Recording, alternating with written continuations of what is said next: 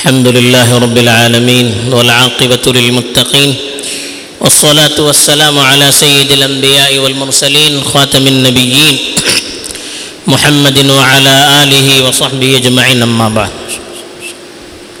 میرے دینی اور ایمانی بھائیوں بزرگوں اور دوستوں ہمیں معلوم ہے کہ اس دنیا میں اللہ نے ہمیں جو پیدا کیا ہے، اپنی اطاعت کے لیے پیدا کیا ہے۔ اپنی مرضی کے مطابق زندگی گزارنے کے لیے نہیں، بلکہ اللہ کے بتائے ہوئے طریقے کے مطابق زندگی گزارنے کے لیے پیدا کیا ہے۔ اور مرتے دم تک اسی پر جمے رہنے کی قرآن میں دعوت دی گئی۔ وَعْبُدْ رَبَّكَ حَتَّى يَأْتِيَكَ الْيَقِينَ۔ جب تک موت نہ آئے، اپنے پروردگار کی بندگی کرتے رہیے۔ یہ انسانوں کی پیدائش کا مقصد ہے، لیکن انسان دنیاوی کاروبار میں منہمک رہنے کی وجہ سے، لوگوں کے ساتھ مل جل کر رہنے کی وجہ سے، دنیاوی کام کاج میں مشغول رہنے کی وجہ سے اپنے اس مقصد سے دور ہوتا چلا جاتا ہے۔ بسا اوقات ایسا معلوم ہوتا ہے کہ سب کچھ دنیا ہی ہے۔ اصل مقصد کیا ہے؟ وہ ذہن سے نکل جاتا ہے۔ تو اللہ تعالیٰ بڑے رحیم ہے بڑے مہربان ہیں۔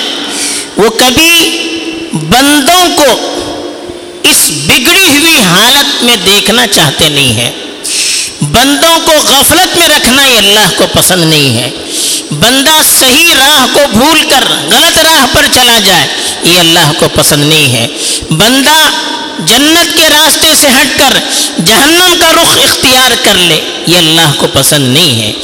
اس کے لیے اللہ تعالی مختلف مواقع ایسے مہیا کرتے ہیں جس میں آدمی اللہ کی طرف متوجہ ہو سکتا ہے، جس میں آدمی اپنی زندگی کا جائزہ لے سکتا ہے، جس میں آدمی اپنی کمزوریوں اور کوتاہیوں کی تلافی کر سکتا ہے۔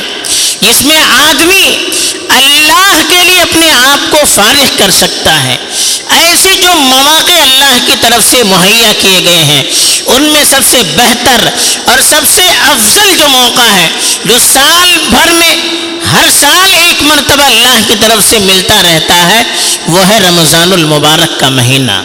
جو اللہ کی طرف سے خیر و برکت اور رحمت کے نازل ہونے کا زمانہ ہے۔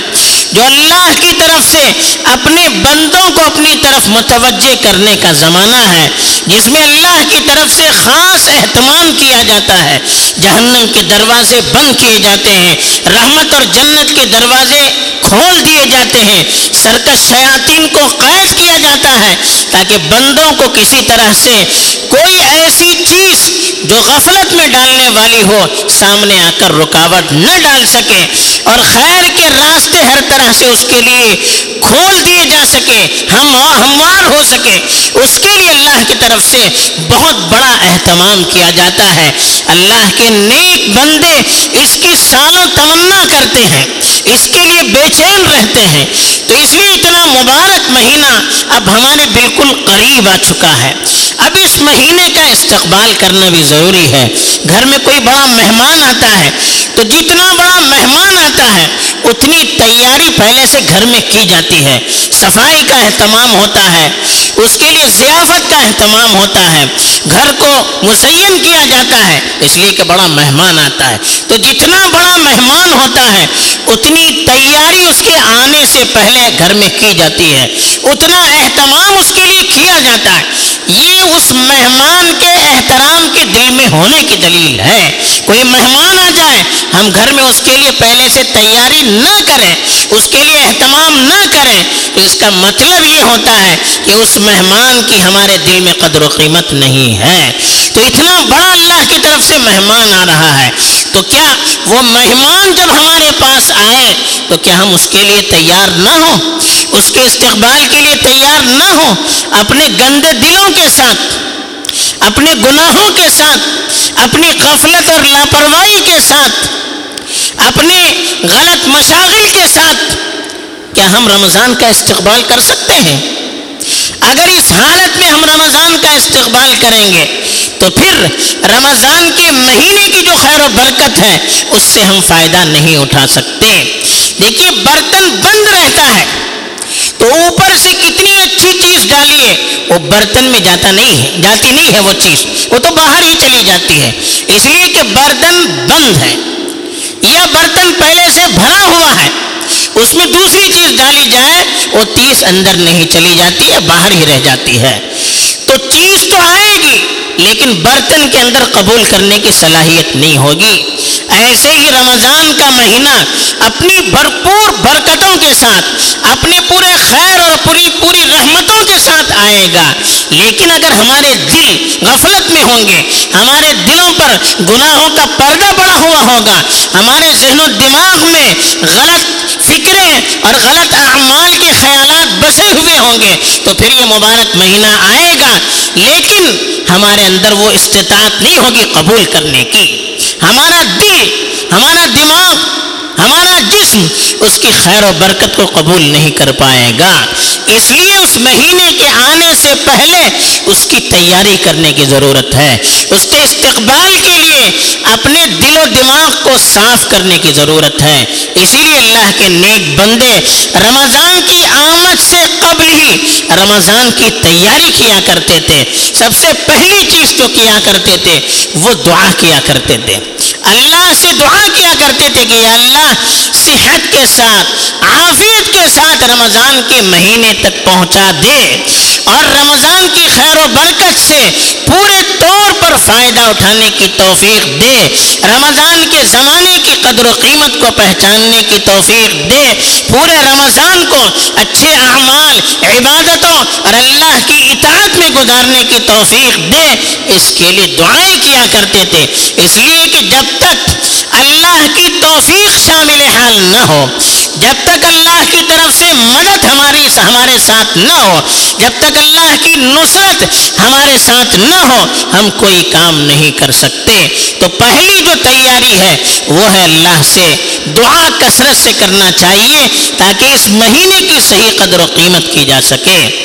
دوسری جو چیز ہے، اپنے گناہوں سے توبہ ہے۔ گناہ ایک پردہ ہوتا ہے، جو چیزوں کو آنے سے روکتا ہے۔ جیسے گھر میں گیٹ بند ہے، دروازہ بند ہے، تو باہر کی چیز اندر نہیں آ سکتی۔ ایسی گناہ ایک دروازہ ہے، جو اچھی چیزوں کو دل میں آنے سے روکتی ہے۔ تو دروازہ جو ہوتا ہے، وہ اچھی چیزوں کو اندر آنے سے روکتا ہے۔ قرآن میں خود فرمایا گیا کہ کلّا بل ران اعلیٰ قلو بہما کانو ایک سبون گناہوں کی وجہ سے دل پر زنگ لگ جاتے ہیں، دل پر دھبے لگ جاتے ہیں۔ اس کی وجہ سے اچھائیوں کی قبول کرنے کی صلاحیت ختم ہو جاتی ہے۔ تو دوسرا کام جو ہمیں کرنا ہے، وہ ہے اپنے گناہوں کی سچی پکی توبہ کرنا ہے۔ ہم سے کیا گناہ ہوتے ہیں۔ سال بھر ہم نے کیا کیا؟ ہم سے زیادہ کوئی اس کو جان نہیں سکتا۔ تو سچی پکی اللہ سے توبہ کرنی چاہیے۔ تیسری جو چیز ہوتی ہے، وہ ہے اچھے کام کی نیت کرنی چاہیے۔ آدمی کی پہلے سے نیت ہوتی ہے۔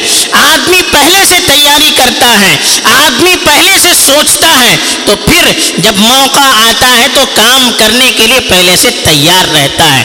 ابھی آدمی نے سوچا ہی نہیں۔ آدمی نے نیت ہی نہیں کی ہے، تو پھر وہ زمانہ جب آئے گا تو کام نہیں کر پاتا۔ تو دیکھیے جو آدمی پہلے سے پورا پلان کرتا ہے، آگے کیا کرنا ہے، تو وہ آدمی کامیابی کے ساتھ اپنا کام کر سکتا ہے۔ جس کا پہلے سے کوئی پلان نہیں ہوتا ہے، وہ کوئی کام کامیابی کے ساتھ نہیں کر سکتا۔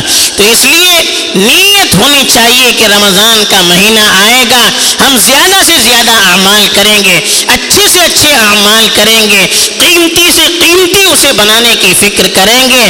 اور جتنا ہو سکے اللہ کو راضی کرنے والے کام ہم کریں گے۔ یہ نیت ہونی چاہیے۔ حدیث میں آتا ہے؟ من ہم بحسنت فعاملها کہ جو آدمی نیکی کا ارادہ کرتا ہے اور اس کو کرتا ہے، تو کتب له عشرا، اس کے لیے دس نیکیاں تو لکھ جاتی ہے اور سات سو نیکیوں تک اس کو بڑھایا جاتا ہے۔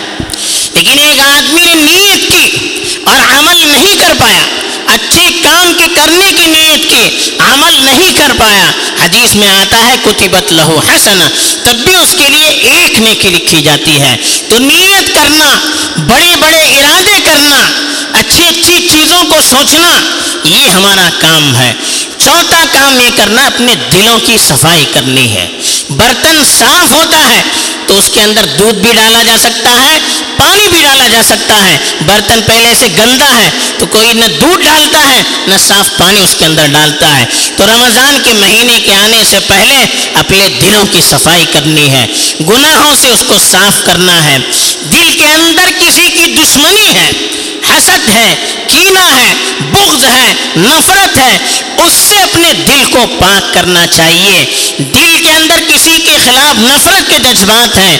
دل میں حسد اور کینا پنپ رہا ہے۔ دل کے اندر کسی کی دشمنی ہے، پھر اچھا کام کوئی فائدہ نہیں دیتا۔ حدیث میں فرمایا گیا لائد خل الجنت قاطع۔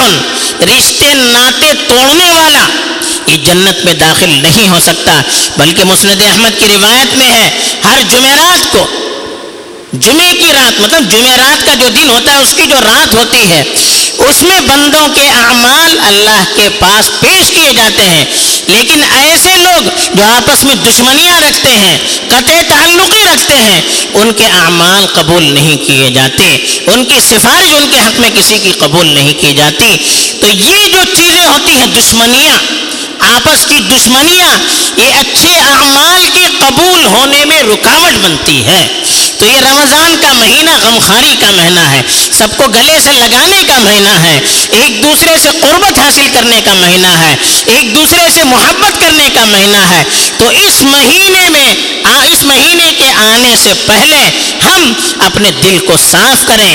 آپس میں دشمنیاں ہیں، آپس میں کچھ کمزوریاں ہیں، غلطیاں ہیں، ایک دوسرے کے خلاف کچھ جذبات غلط ہیں، تو ایک دوسرے کو معاف کرنے کی کوشش کریں۔ ایک دوسرے سے گلے ملانے کی کوشش کریں۔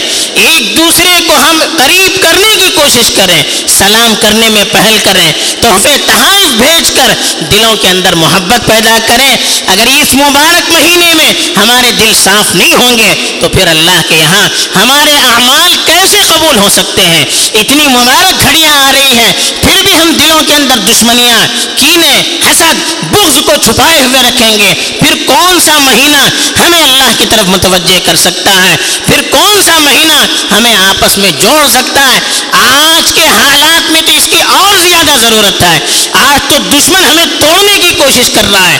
ہماری آپس کی دشمنیاں، ہماری آپس کی دوریاں، یہ دشمنوں کو ہم پر قبضہ کرنے میں، دشمنوں کو اپنے شکنجے میں لینے میں تعاون کر رہی ہے۔ وہ ہمارے خلاف ہمیں لوگوں سے مدد لے رہا ہے۔ ہماری کمزوری یہی ہے کہ ہم یہ سوچتے ہیں کہ اس کو پکڑ لیا گیا، ہم کو نہیں نا۔ ہم اس کے خلاف آواز نہیں اٹھاتا، اٹھاتے ہیں۔ تو دشمن کاٹ کاٹ کر ایک ایک لقمہ نوش رہا ہے ہمارا۔ ایک ایک لقمے دبا رہا ہے تاکہ سب کا خاتمہ ایک ساتھ کیا جا سکے۔ اگر ہم مل کر رہیں گے، ایک جٹ ہو کر رہیں گے، ایک آواز کے ساتھ رہیں گے، دنیا کی کوئی طاقت ہمیں دبا نہیں سکتی۔ یہ رمضان المبارک کا مہینہ جو آ رہا ہے، ہمیں اس کی دعوت دے رہا ہے۔ ہمیں اپنے دل کو صاف کرنے کی ضرورت ہے، پاک کرنے کی ضرورت ہے، گلے لگانے کی ضرورت ہے، قریب کرنے کی ضرورت ہے۔ اس موقع سے فائدہ اٹھانا چاہیے۔ ایسے ہی رمضان المبارک کا مہینہ آنے سے پہلے ہمیں لوگوں کے حقوق ادا کرنے چاہیے۔ مالی حقوق ہوتے ہیں، قرض لیا ہے، دینے کی توفیق نہیں ہے۔ وراثت ہے، تقسیم کرنے کے لیے تیار نہیں ہے۔ پارٹنرشپ پر کاروبار ہو رہا ہے، حصہ دینے کے لیے تیار نہیں ہے۔ امانت رکھنے کے لیے فلاں نے دے دی، اب ہم واپس کرنے کے لیے تیار نہیں ہے ایسے حالات جب ہوں گے، رمضان المبارک آئے گا اور لوگوں کے حقوق ہمارے پاس رہیں گے، تو پھر اللہ کے یہاں کیسے اعمال قبول ہو سکتے ہیں؟ لوگوں کی بد دعائیں لگے گی، لوگوں کی آہیں لگے گی، تو پھر ہم تہجد بھی پڑھیں، عمرے پہ عمرہ کرتے ہیں، لوگوں کے حقوق دینے کی توفیق نہیں ہوتی ہے۔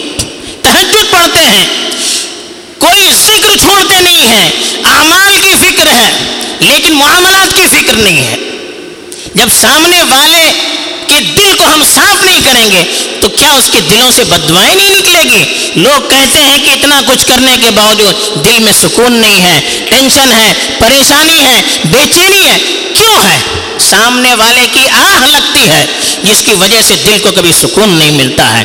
تو یہ رمضان المبارک کے استقبال کا تقاضا یہ ہے کہ ہم حقوق کو ادا کریں، اللہ کے حقوق کو بھی ادا کریں، بندوں کے حقوق کو بھی ادا کریں، ورنہ پھر رمضان المبارک آنے کے باوجود جس مقصد کے لیے اللہ تعالیٰ نے روزے فرض کیے گئے، وہ مقصد حاصل نہیں ہوگا۔ ظاہر ہم سارے اعمال کریں گے، لیکن رمضان المبارک کے ذریعے سے جو صفات اللہ تعالیٰ ہمارے اندر پیدا کرنا چاہتے ہیں، تقوی والی صفات پیدا کرنا چاہتے ہیں، دل کو پاک کرنا اللہ چاہتے ہیں، اطاعت کے لیے انسان کو تیار کرنا چاہتے ہیں، اللہ کی محبت کو دل کے اندر بسانا چاہتے ہیں، اللہ کے تعلق تعلقات کو مضبوط کرنا چاہتے ہیں، تو یہ جو اللہ کا مقصد ہے، وہ مقصد حاصل نہیں ہونے پائے گا۔ اسی طرح سے رمضان کا مبارک مہینہ یہ قرآن سے خاص تعلق رکھتا ہے۔ تو رمضان کے استقبال کا تقاضا یہ ہے، ابھی سے ہم قرآن مجید کی کثرت سے تلاوت کریں، قرآن پر غور کریں، قرآن کو یاد کریں۔ جتنا ہو سکتا ہے، ہم قرآن مجید سے تعلق رکھیں۔ یہ رمضان کے استقبال کا تقاضا ہے۔ تو اچھے اعمال کر کے برے اعمال سے بچ کر ہم رمضان المبارک کے استقبال کے لیے اپنے آپ کو تیار رکھیں تاکہ جو اصل مقصد ہے وہ مقصد ہمیں حاصل ہو جائے اور اللہ تعالیٰ ہم سے راضی ہو جائے۔ اللہ تعالیٰ ہم سبوں کو توفیق دے امین وآخر دعوانا الحمد للہ رب العالمین۔